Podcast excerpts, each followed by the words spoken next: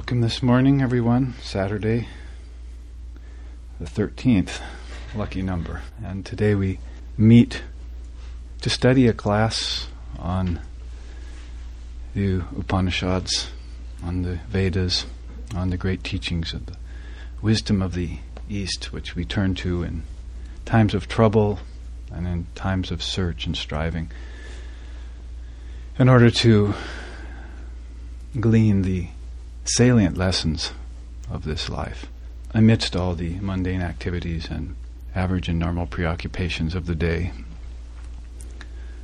And it's my great privilege to be able to speak on Vedanta. I've always felt that way because more than just a passion, which isn't a word we usually use that often in Vedanta.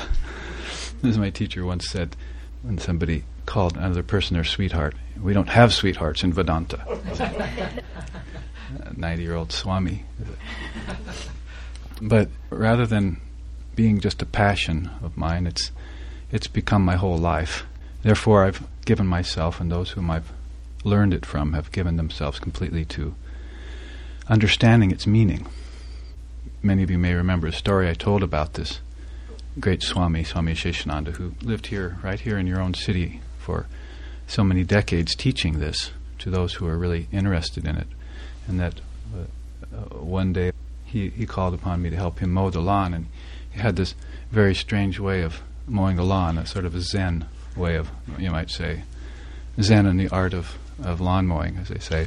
So he would just take off across the lawn with his power mower in sort of haphazard fashion, cutting maybe a eighth of an inch off, sixteenth of an inch off the top of every blade of grass. Maybe it was an ahimsa way, uh, this non-violent way of of mowing. But and I once made the mistake of telling him, Swami, you know, you can lower the blades on these mowers, and he said, mind your own business. So I was put in my place. But one of those occasions, I happened to uh, be called upon to put the lawnmower in the trunk of a big old car that the Vedanta Society used, and take it out when he transferred the mower from the women's cottages back to the monastery or back to the ashram to mow the lawns at both places. I think he got exercise this way, but he would, you know, wrap himself up in a bandana so that he wouldn't breathe any dust. And he was a short man and always wore this old long overcoat outside.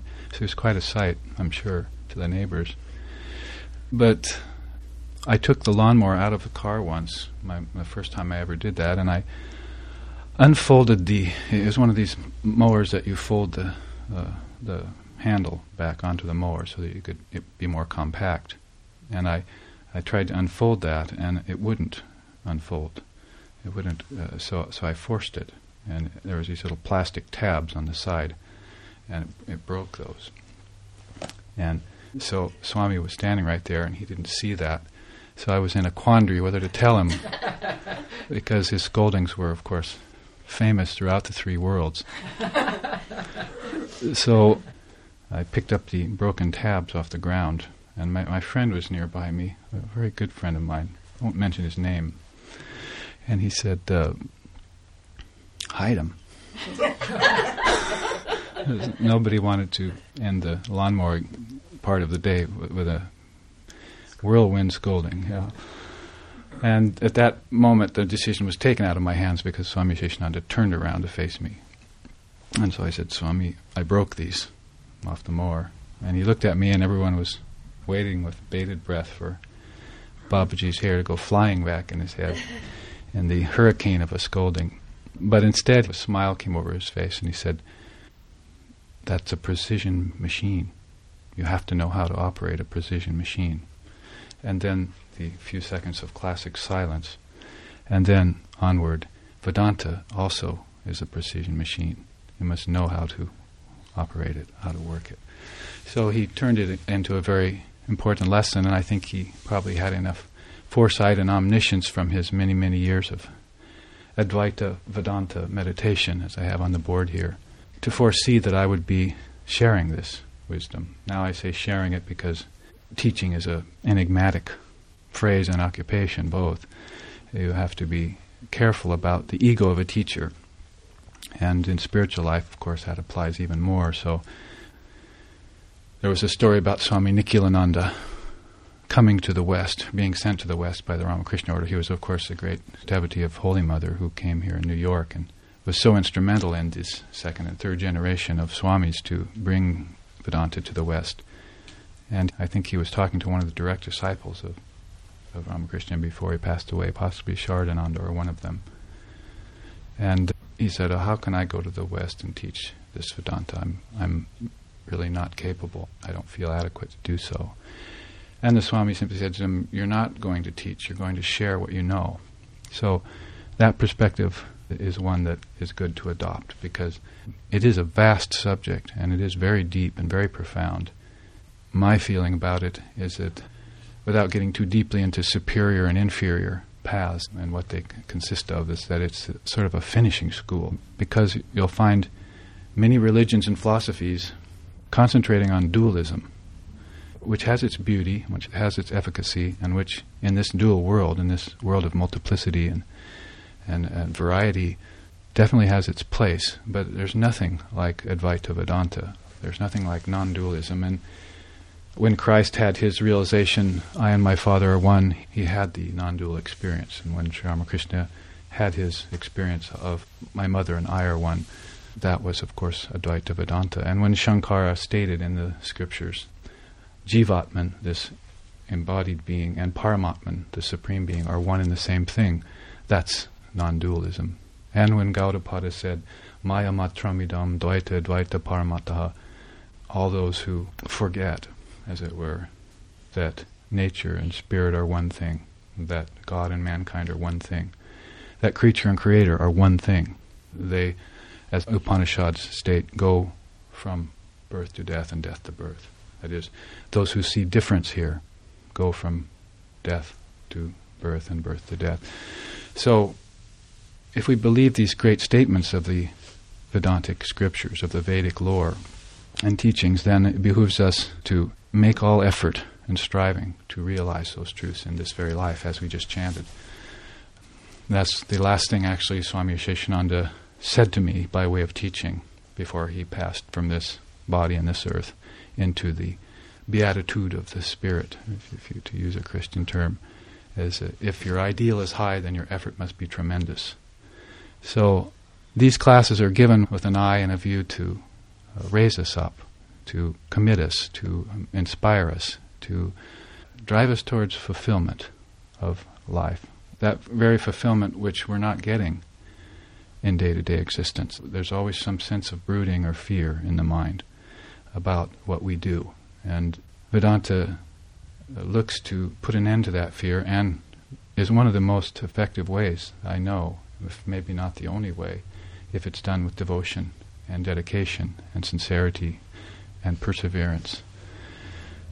That does put an end to the great fear. In fact, Sri Krishna in the Bhagavad Gita states that those even who practice a little of this, my yoga, they put an end to the great fear of death.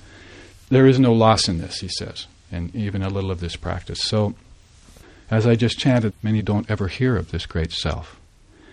The very self about which Swami Vivekananda stated, there is no devil, there is no God, there's just the great self. See, that is pure non dualism. You may call that great self God if you want.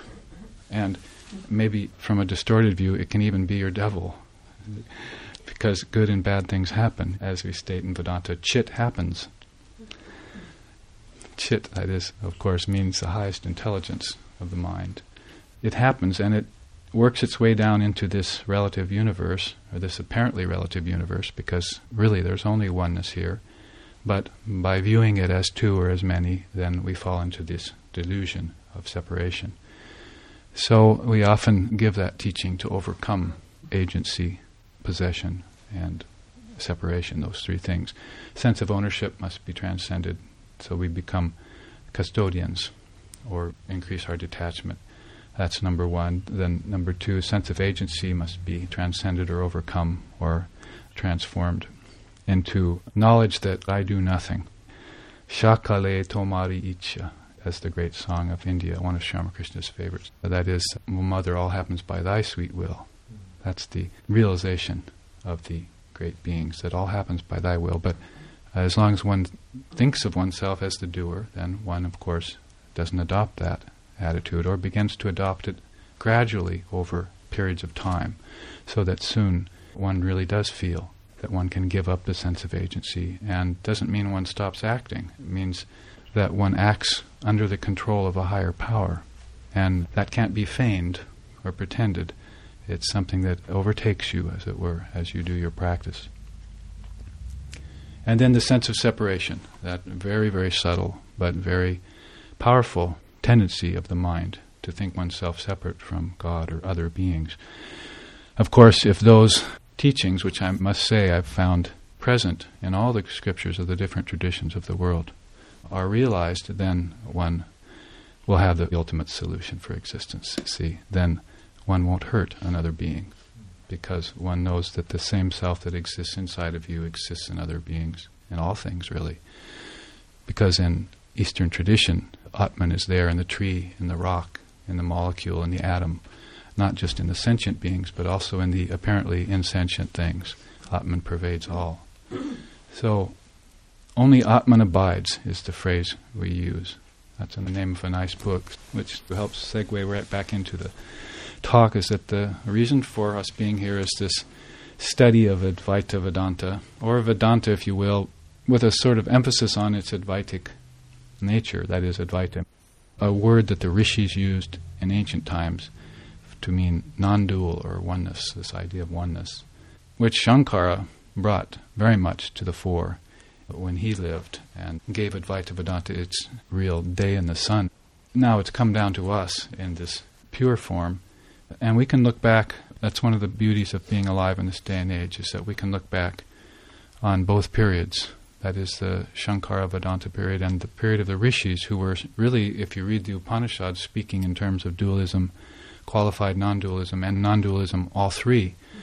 That is, their basis was non dual, but they explain the relative universe and the multiplicity of things, the diversity that's going on all around us in terms of non duality, using phrases that speak in dual terms or in a qualified way.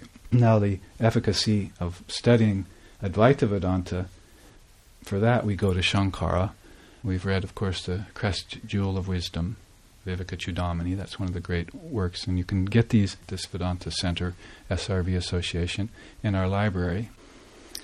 Aparokshanubhuti is another one, and that's the one which I've taken this interesting 15 phase Advaita Vedanta meditation from. Last time when I was here, we were studying mantra, and at that time we also studied the seven types of meditation. Many of you might remember what they are. If uh, we could have a pop quiz but then uh, I see faces going sour, so maybe we, we, won't do that. I'll just quickly list for you that these seven types of meditation are meditation on an object, pratima pratikajan, a very rudimentary way of focusing the mind. The purpose here is to focus the mind. I might say not to make the body healthy, although that could happen as a result, but that's not the emphasis as you find in the sort of hatha yoga culture that's going on in the West nowadays. And it's not even to gain knowledge or to grant some sort of mystical vision. It's to calm the mind, purify the mind, so that it can learn the art of inaction, meditation, dhyan, or that it can dharana, first learn how to concentrate itself. That is, to put it in terms that will help all of us learn how to water the flowers and not the weeds. Because the mind penchant to go out and focus on negative happenings and brood on things that are essentially detrimental to our thinking process and wastes of time, time and energy both. We want to be able to focus the mind.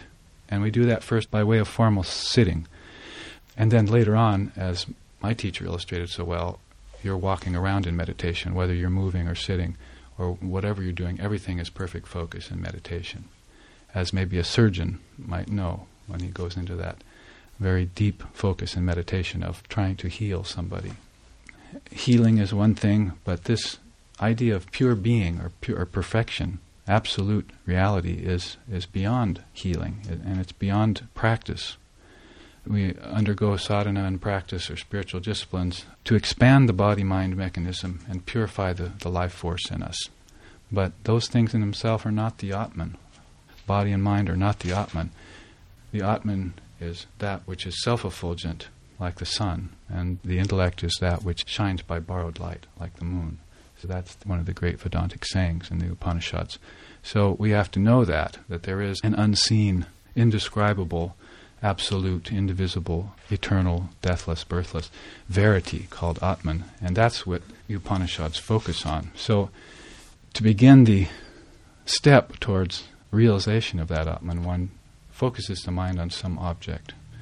It could be an obelisk or a stone, a stone image, or a candle flame, you hear sometimes because Krishna said in the Gita, the mind needs to be as steady as a candle flame in a windless place. See? So if you can make your mind steady like that for 15, 20 minutes, half hour to an hour in meditation without thinking, you'll be able to see as God sees. See, Meister Eckhart, the great Christian mystic, said, if you want to see God, you have to see as God sees. So that is I and my Father are one. See, that is I and my mother are one, or Jivatman and Paramatman are one and the same thing. You assume or become your true nature.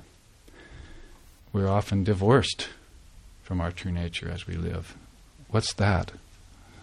That's watching a movie out of focus, and nobody likes to do that. you turn and scream at the projectionist, focus. So meditation is a statement on yourself. Reveal that Atman within me the Atman reveals itself to those which the Atman chooses. But in order to be chosen, you have to be worthy and qualified, or you have to make yourself ready for the advent of such, or the appearance, if you will, of such a great essence inside yourself. That is predicated on the fact that you've been overlooking it for so long, maybe for lifetimes, or in this lifetime you've somehow forgotten due to upbringing, society, uh, business, politics, or your own karma. Basically, it all comes down to your own karma.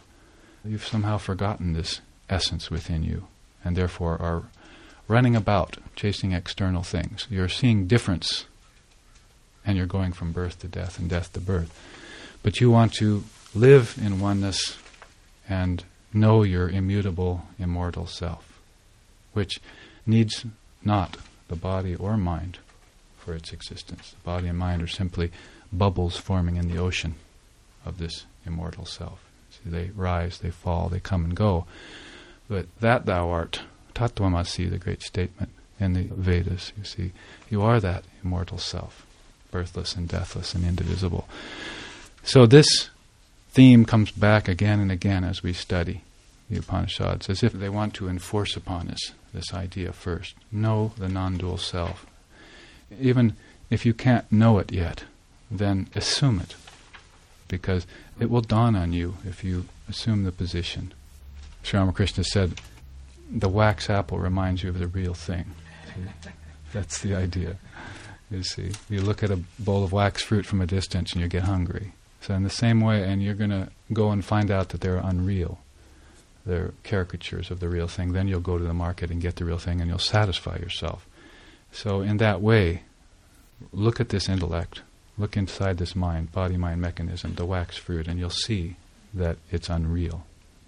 But you'll approach it and you'll see what it's good for, and you'll utilize it then to find that which is ultimately satisfying. You'll take all steps to get that most important and crucial. You can't say thing or object because it's not, but that truth, that essence. And you'll realize that all other things are really just things or objects. And you will not see difference in anything. You'll see that one same essence underlying all things, pervading all things. But you'll know it's not made of an atomic structure or molecular structure. It can't be born, it can't die, the wind can't dry it, water can't wet it, fire can't burn it, and so forth and so on.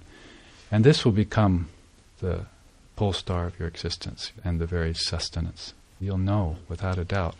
And all trials or tribulations, whether they come from outside or from the gods and goddesses in heavenly realms or from your own mind, they'll be rendered ineffective to hurt you or harm you. You'll sit and abide in your own self. So, again, back to the meditation, you use a very rudimentary way of calming your mind first.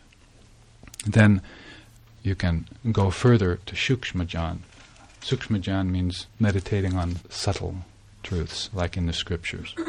you can focus your mind on the teachings. See, that's a very important thing because that gives you discrimination.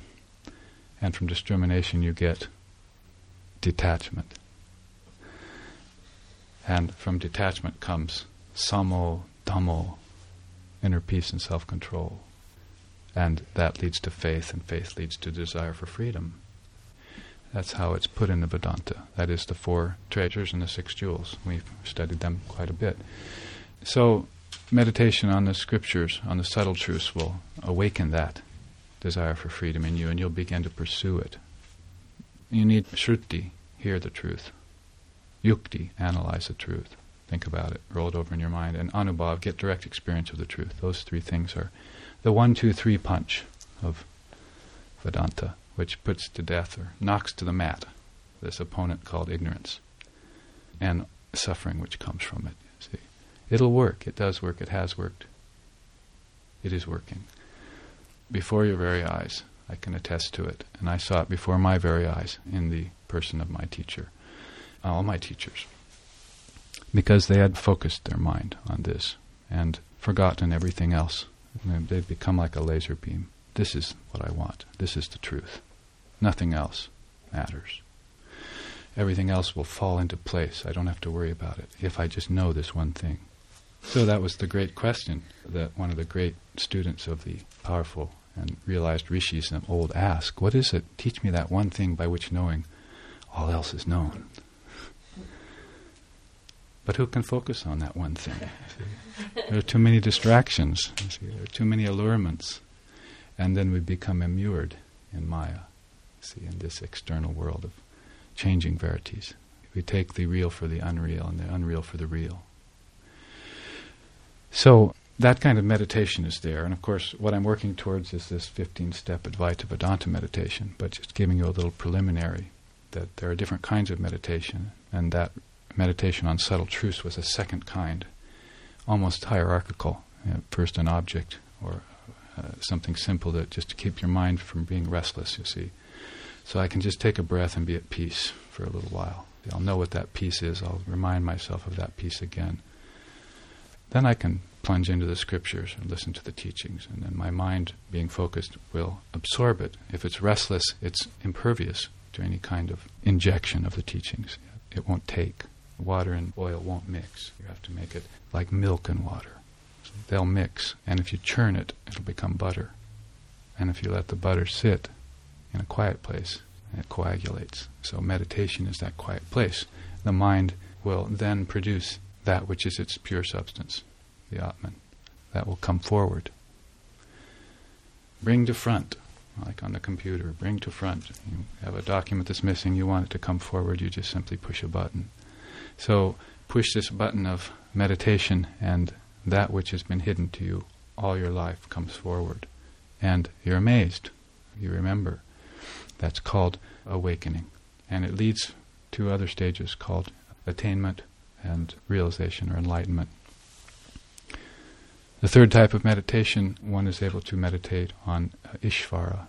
That is, there is a God with form. In other words, the whole universe is really God's body, and all beings are really projections of that one Brahman. So you need to see it like that, and in order to see it like that, you focus on an ideal. That is someone who is realized. In the Upanishads, it said, meditate on the heart of a saint and you get what's in the heart of a saint. So that's another very effective and very valid form of meditation where you take an ishta, and the best ishtas, of course, are the Shambhavi teachers. That is, uh, in the Upanishads and the Tantras, it's stated uh, Shambhavi teachers are those founders of the great religions, or the avatars or divine incarnations that have come. Avatar being always one, but coming many times. That's the best way to think of divine being. Not that there are many avatars that come many times, not that there's just one avatar that comes once, but there's one avatar and it comes many times. So, that being said, then Jesus, Buddha, Muhammad, Ramakrishna, Krishna, and so forth become the great exemplars for us. That is, those who are never born and who never die the body appearing for them is just an assumption. It's the body and mind that come and go, but their self is always present. They're always living in their self. So somehow they can make that body and the whole universe go away, as it were, or they can appear inside of it and show us a part of this amazing verity or ultimate reality called Brahman. They're, they're, as it were, exemplifying or epitomizing and revealing a very tiny portion of that Brahman just by their appearance. So that's a form of meditation one can take to. And beyond that, although there are a few others, you finally learn how to meditate on your very self. You take away the, the idea of difference between I and thou, and you realize the truth of, of oneness. Those types of meditation are there, and in fact, they're in the teachings and also on the discourse tapes that we're beginning to put out. But leading on to the subject of today, the interesting and intriguing thing about this is that we've all studied yoga, and in a sense, what Shankar is doing here is showing the Advaitic version of yoga. That is, yoga is a great practice we know. There's eight limbed yamas, niyamas, asana, pranayam, pratyahara, dharana, dhyana, and samadhi. Those eight limbs are there. That is, ethical observances, then daily practices, then sitting, then breathing, withdrawing the senses from their objects. That's, of course, the pivotal place which many people fall back from. And then you can concentrate. Reason people can't concentrate on meditation is they haven't been able to withdraw their senses from the objects effectively. The objects, even the thought of the object, always comes back and ruins their meditation. So it's a very beautiful set of teachings and this eight limbed yoga. And it can be done in a more or less effectual way.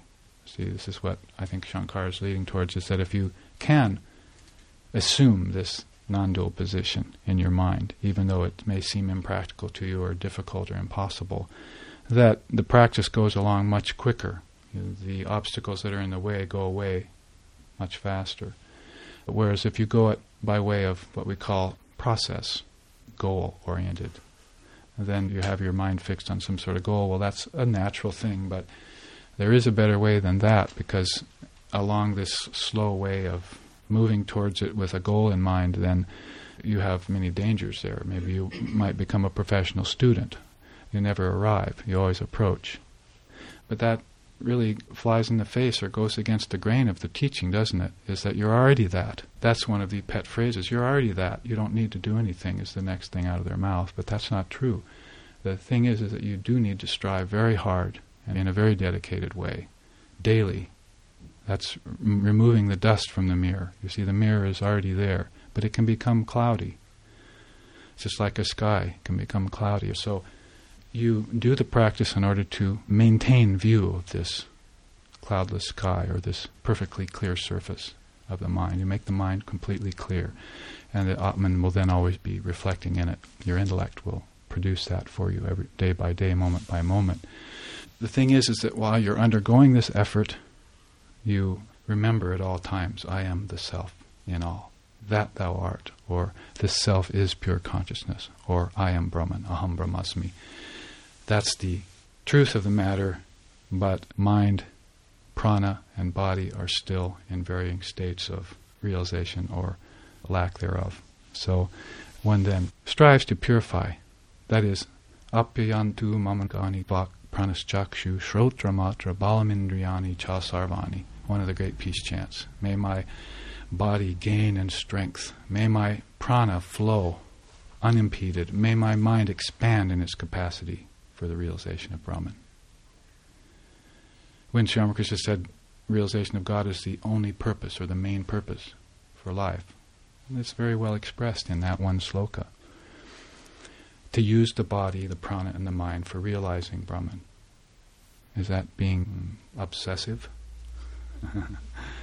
I would say the opposite is true. That which people usually use the mind and body and prana for in this life, that's obsessive because it brings about suffering or unclarity or unrest. But by studying this one thing, this principle of Brahman within you, by focusing on it, by meditating on it, by realizing it, then everything else is put right. Why do you think Christ said, Seek thee first the kingdom of heaven, and all else will be added unto thee? It's been said by different great teachers in different ways, and it is true that if one makes that the main point and purpose of all their meditations and their very life, that life will then go on without a hitch. In fact, many fine qualities will come out of you that are hidden within you, many talents, many powers, subtle and refined, that will help you and will help the whole world. So, yoga done with a view to an end, if it isn't the highest end, is, is limiting. It can take a lot of time, can open you up to problems like the eight occult powers, name and fame and gain.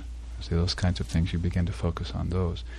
But meditation or yoga or spiritual practice done with Advaita Vedanta in mind helps you skirt those distractions, those impediments, those potential obstacles, and brings you quickly to that which you already are. So this is one of the great powers and beauties of Advaita Vedanta.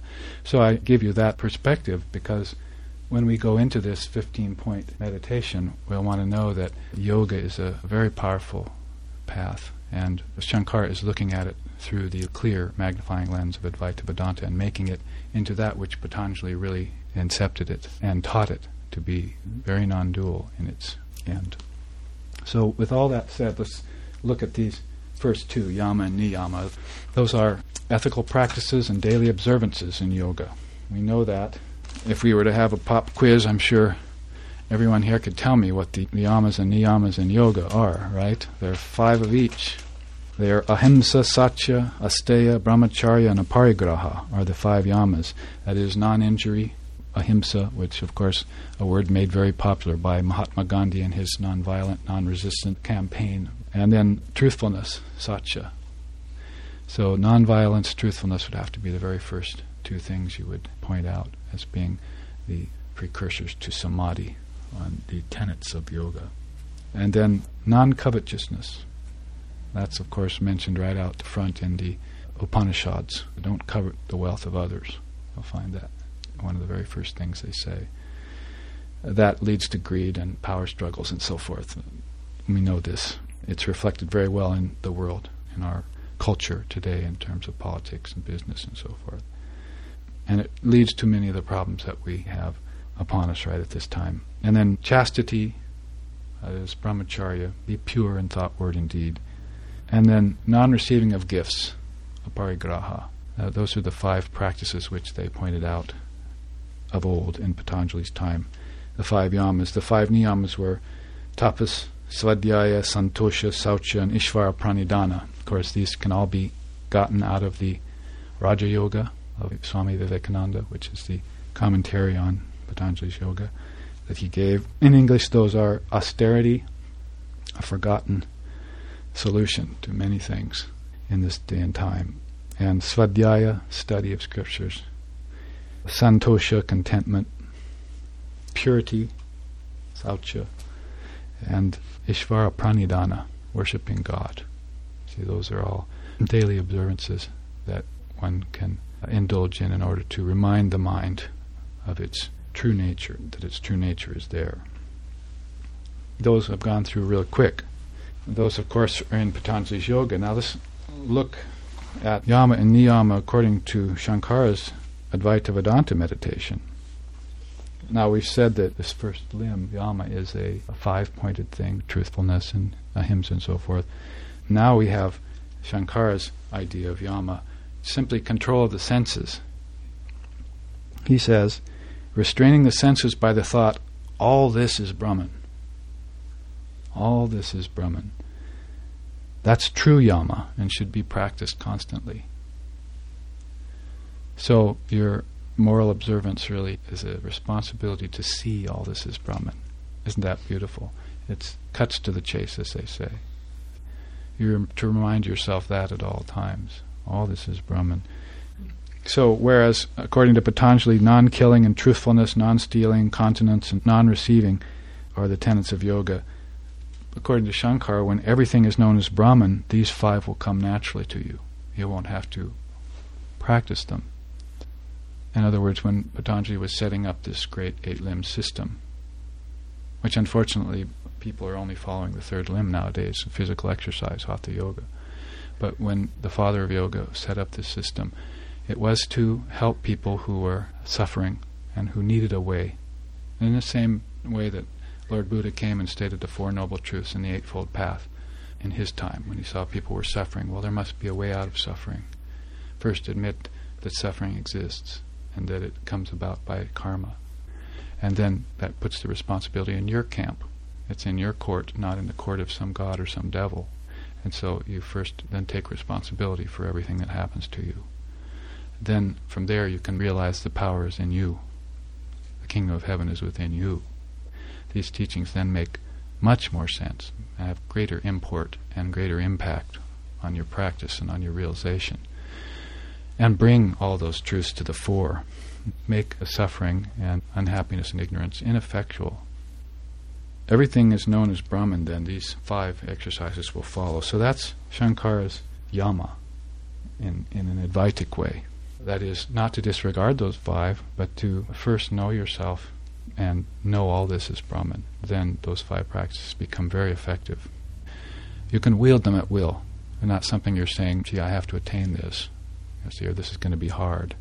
But it becomes quite natural because you've taken away the mind's penchant for division. And you're making it all indivisible. You're becoming of one mind, one pointed. Then niyama follows. The niyamas were things like study of scripture and worship of God and austerity and so forth. What does Shankara say about that? Niyamas. Control of the mind. So, whereas yama was control of the senses to him, now niyama is control of the mind. Continuous flow of one kind of thought which leads to bliss, is always practiced by the wise, he says. The continuous flow of one kind of thought only. The niyamas of yoga come easily to one who constantly dwells on Brahman. So, I could stand up right now and walk from this place over to that door, and in the five seconds it takes me to get there, could have forgotten Brahman. In Zen, they call it walking on rice paper, when you can walk across rice paper without leaving a wrinkle. Then you have the idea of how thought, word, and deed must become so subtle, so one, so aware, so conscious. Or they say a bird just flew across the sky there. I just saw it. I looked out the window, but I see that it left no trace in the air. So that's how subtle your focus of mind on Brahman must be. That is, your actions can't leave any trace, no karma behind, by which the god of karma can trace you back by which the Lord of Death can come looking for you. No trace. Completely transparent. That is, your mind contains its dual consciousness, that is, two, two eyes, two ears, everything is looking in terms of duality. It contains chitta, the thoughts that always go through it, and it contains the intellect, the buddhi, that which thinks and strives, and then it contains the ahamkara, the ego, that sense of I'm an individual, or this is mine, or I, me, and mine, they say. All those things must become very refined and leave no trace. To such an extent that if you ask Sri Ramakrishna, Who are you? he would say, Well, I've looked inside, but I can't find anything there to call me. He had found that there was no I. There's no sense of individual I there existing in the mind. Completely, as the Upanishads say, so malleable, so saturated with Brahman, like a cloth dipped over and over again in water so that it's just absolutely pliable and, and soaked. The mind must become that way. Then you'll leave no trace on the sky of awareness. When you move, when you think, when you act. So that's true niyama, control of the mind, brought about effectively by knowing all this is Brahman. So yamas and niyamas. Control the senses, so that everything is known to be Brahman, control the mind so that one constantly dwells on Brahman. Move from this place to that place with that thought in your mind. It isn't that it will shut everything else out. It's not that. It's that everything else will make sense. It itself, when known, because of its subtle nature, assumes the backdrop of everything you do. But you have to consciously know it to be there because of its subtlety if you don't consciously focus on it moment to moment, day to day. At first, as a practice given, later it becomes an assumed fact. And then it will permeate your life and you'll never forget it. An expert dancer never takes a wrong step. Ramakrishna said. So it's that way. A musician's playing along, makes a mistake, turns it into something beautiful. The audience didn't even know it was a mistake. Instead of having habitual preoccupation with all the mundane things of the world, your habit has become all this Brahman. You've replaced the negative, detrimental habit with a very positive, beneficial one. That is the secret of the yogis and the Advaita Vedantists. See, they move through life without leaving a trace. Then karma can't find them, death can't find them. When they die, it's a death of the body only. But when uninformed or unillumined people die, it's a death of me, and I'll be reborn again. I'm still thinking in terms of a separate being, a separate self, when there is no such thing. I've lived in the wrong way. I've thought in the wrong way my whole life. Hopefully, at the moment of death, I'll realize that, and that's at least of help. But in most cases, you see, and I know I've been around and I still am around people who are dying, and I see what shines through at that time is not attractive. It's quite ugly, quite fearful, quite disturbing. You want to die in the way you live, and after you die, you want people to say, he or she lived in Brahman. They lived, they were great. You want them to remember your great deeds. But you must live in Brahman and die in Brahman. That is, the mind must be peaceful and restful as you act and move and think when you're in full control of the prana and the body. In the same way, as death approaches, you should have practiced your detachment and your withdrawal and your knowledge that I'm not the body mind mechanism. And that should come into play for you so that you can easily let the body go when the time without any sense of fear or loss. If you say, I was this cage of bones and flesh, then I'm going to assume another body. You go through the agony of birth and death. Even disease, you see, makes itself felt as being very real. But a person who dies of a disease who is illumined, the pain and suffering is much diminished. And Sri Ramakrishna proved that at the time of his death. And somebody brushed against him. He had this horrible hole in his throat, cancerous, you see. It must have been extremely painful. But when they brushed against him, a thrill of joy went through them. And Sri Ramakrishna turned his head slowly and he said, Oh, you rascal, you've discovered my secret. in other words, and then he said later, Let the body and disease befriend each other, but you, O mind, remain fixed on the bliss of Brahman. He was focused on the bliss of Brahman. I've seen that in India. I went with a, one of my teachers, an old Swami who was also a disciple, direct disciple of Holy Mother, Swami Nitya Swarupananda, and I was with him when he got operated on something on his skin. Had it cut off with an electric needle, and the doctor asked him if he wanted anesthetic, and he said, "No, wait a minute," and he just put his mind away from it, and it now go, and the doctor cut, and so he knew how to focus his mind away from body and from pain and so forth, and so probably felt very little of it.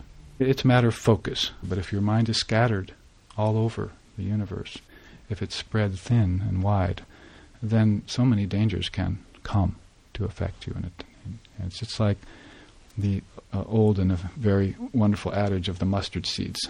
Once they get blown out of the package, then it's very hard to gather them back. If you had kept them all in the package, then it's like the focused mind, you see. All the seeds are there, and I control them and they won't sprout. They won't sprout other bodies or other karmas if I don't myself choose to do so. Because I am the self in all. There's not some external force that's operating all this.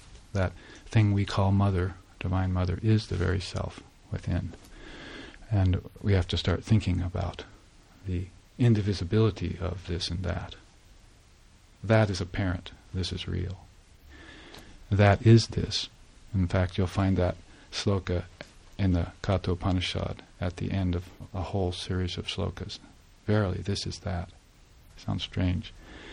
But the teacher will explain that that is Brahman, this is Brahman. They say it is far and it is near. What do they mean by Atman is far and near? Do they mean it's all pervasive and everywhere? No, not in that regard. It's far to those who don't realize it. It's far away but it's very near. It's the nearest and the dearest to those who realize it. So the teacher will explain those subtleties to you. And you yourself will then understand and know and take your place among the ranks of the knowers of Brahman. So a little bit of explanation about Shankara's view of the yamas and niyamas. Let's go on.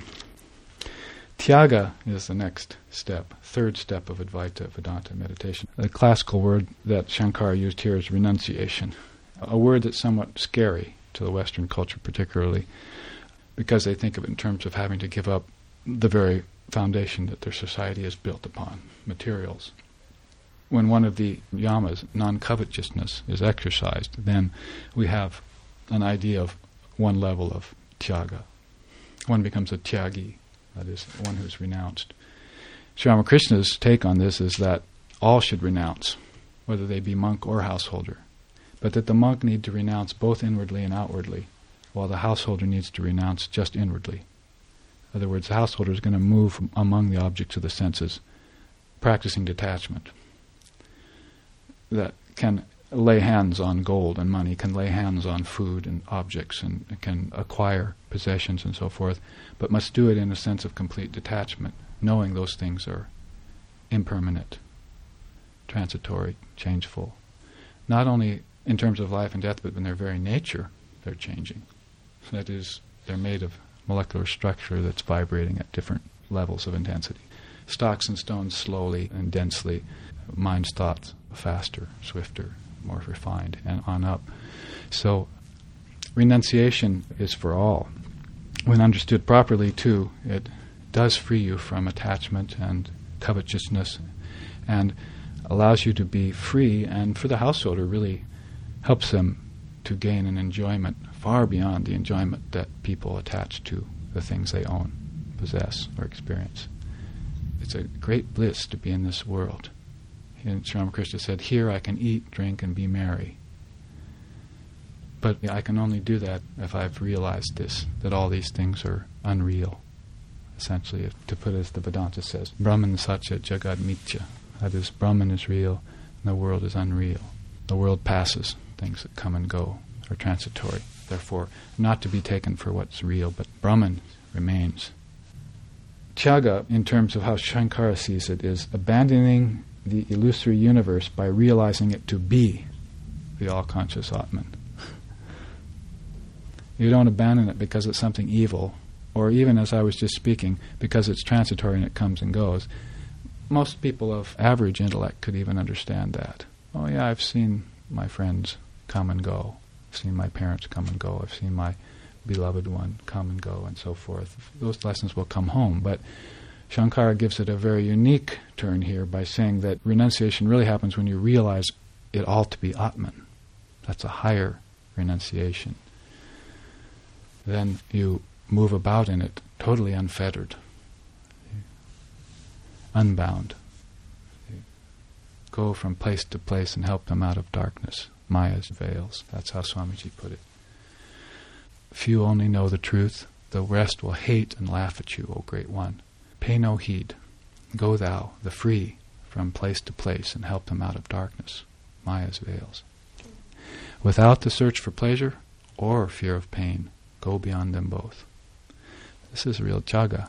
This is real renunciation. You are neither attached to the objects of pleasure nor afraid of the consequences of pain.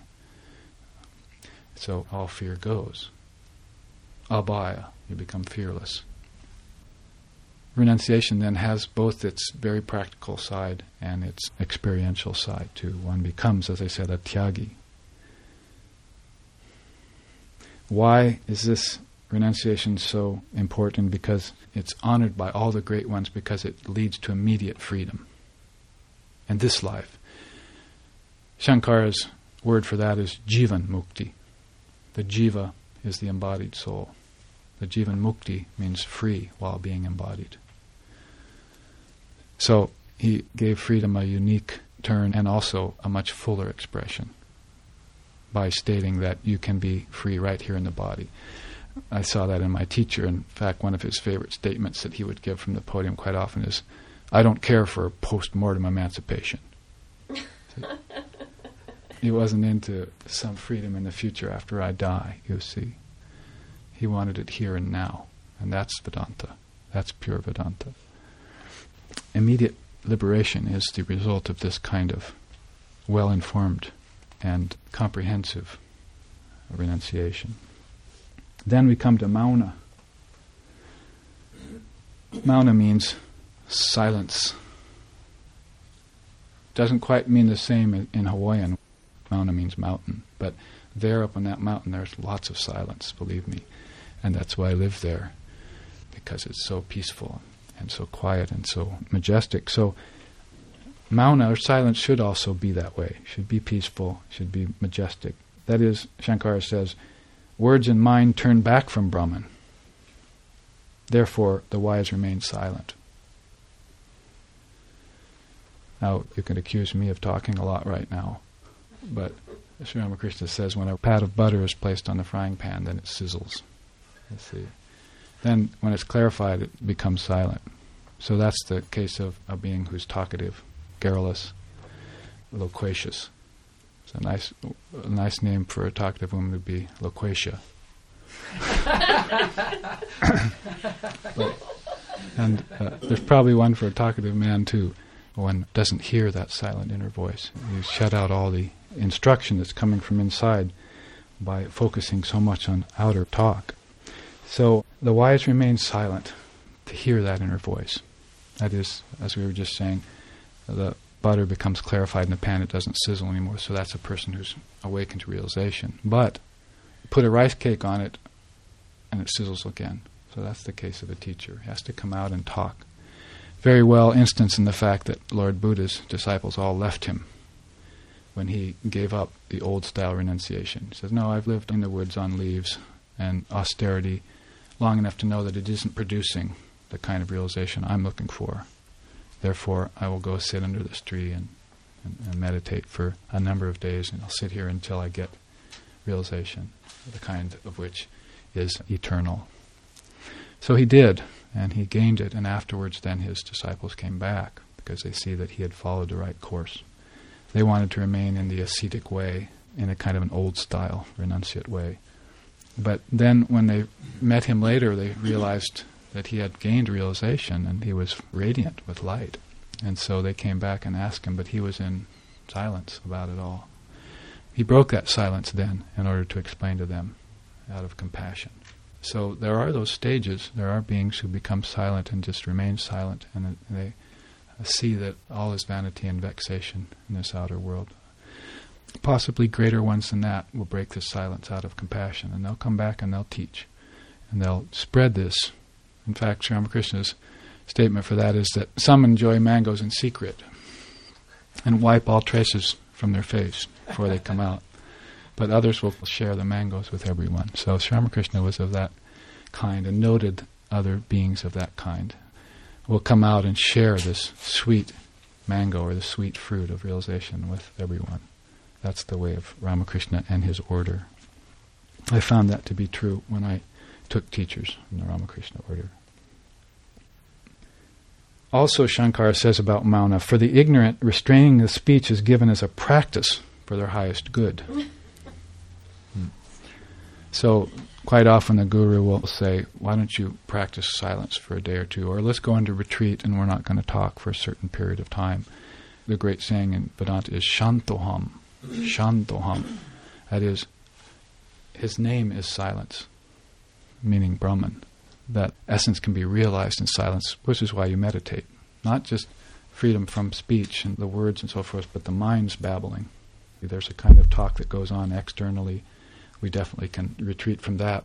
But there's also the problem of the mind babbling on in meditation, my own talk, or, or the talk of all these karmic things that are going on, or the considerations of mundane everyday life, mundane human preoccupation. So those things also have to be shut off. And if you can do that, then you can concentrate and meditate and then eventually gain samadhi. So these are tenets of the practice of the path. For the ignorant, ignorant of their true self. See, that's the real ignorance. True knowledge is knowing one thing, you might say. Ignorance is knowing many things. That's what Sri Ramakrishna said. So when he went to school at the elementary level, he spent just a day or two there and then left, even as a child. He said, I see that your education is meant to help me store up bananas for the future. Mother's knowledge is sacred. See, he wouldn't use it for gain. it was life itself. Knowledge was life itself, real life. So he had a, a very, very uncompromising and a very beautiful and unique approach to this life, the sacredness of all existence, as we say.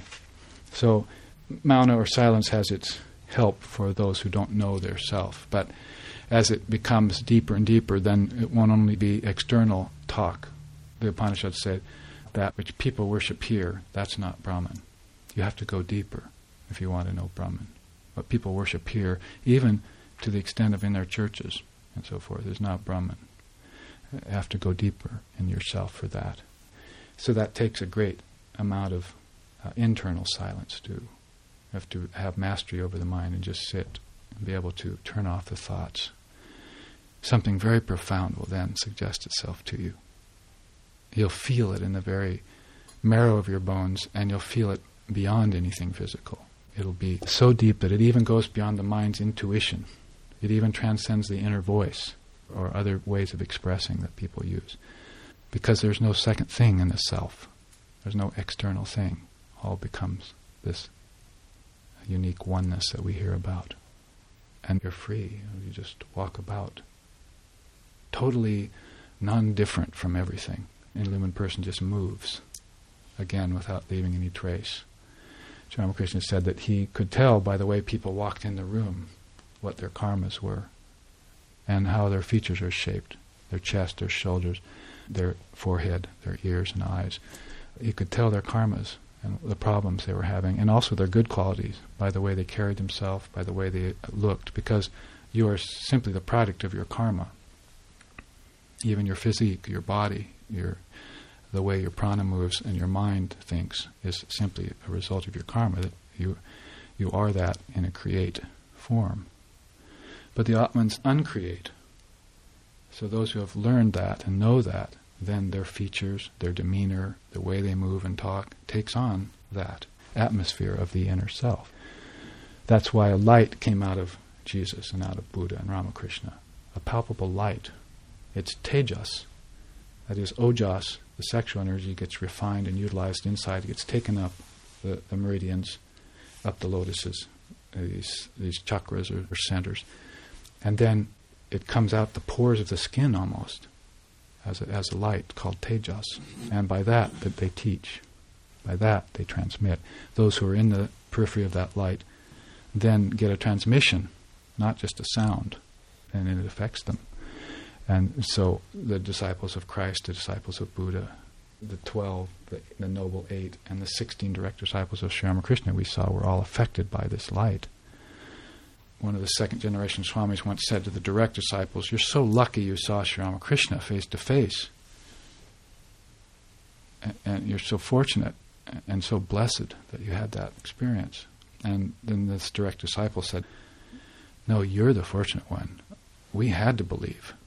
We were there, we saw him. But you believe without ever having seen him. So that came about because some of that light had then transmitted into the receptacle of the direct disciple. And then that, in turn, was seen by the next generation of disciples. That's called Guru Parampara, transmission of lineage from teacher to disciple and on and on. Anyway, all this around this subject of mauna. So let's take our break here and come back in 10 minutes.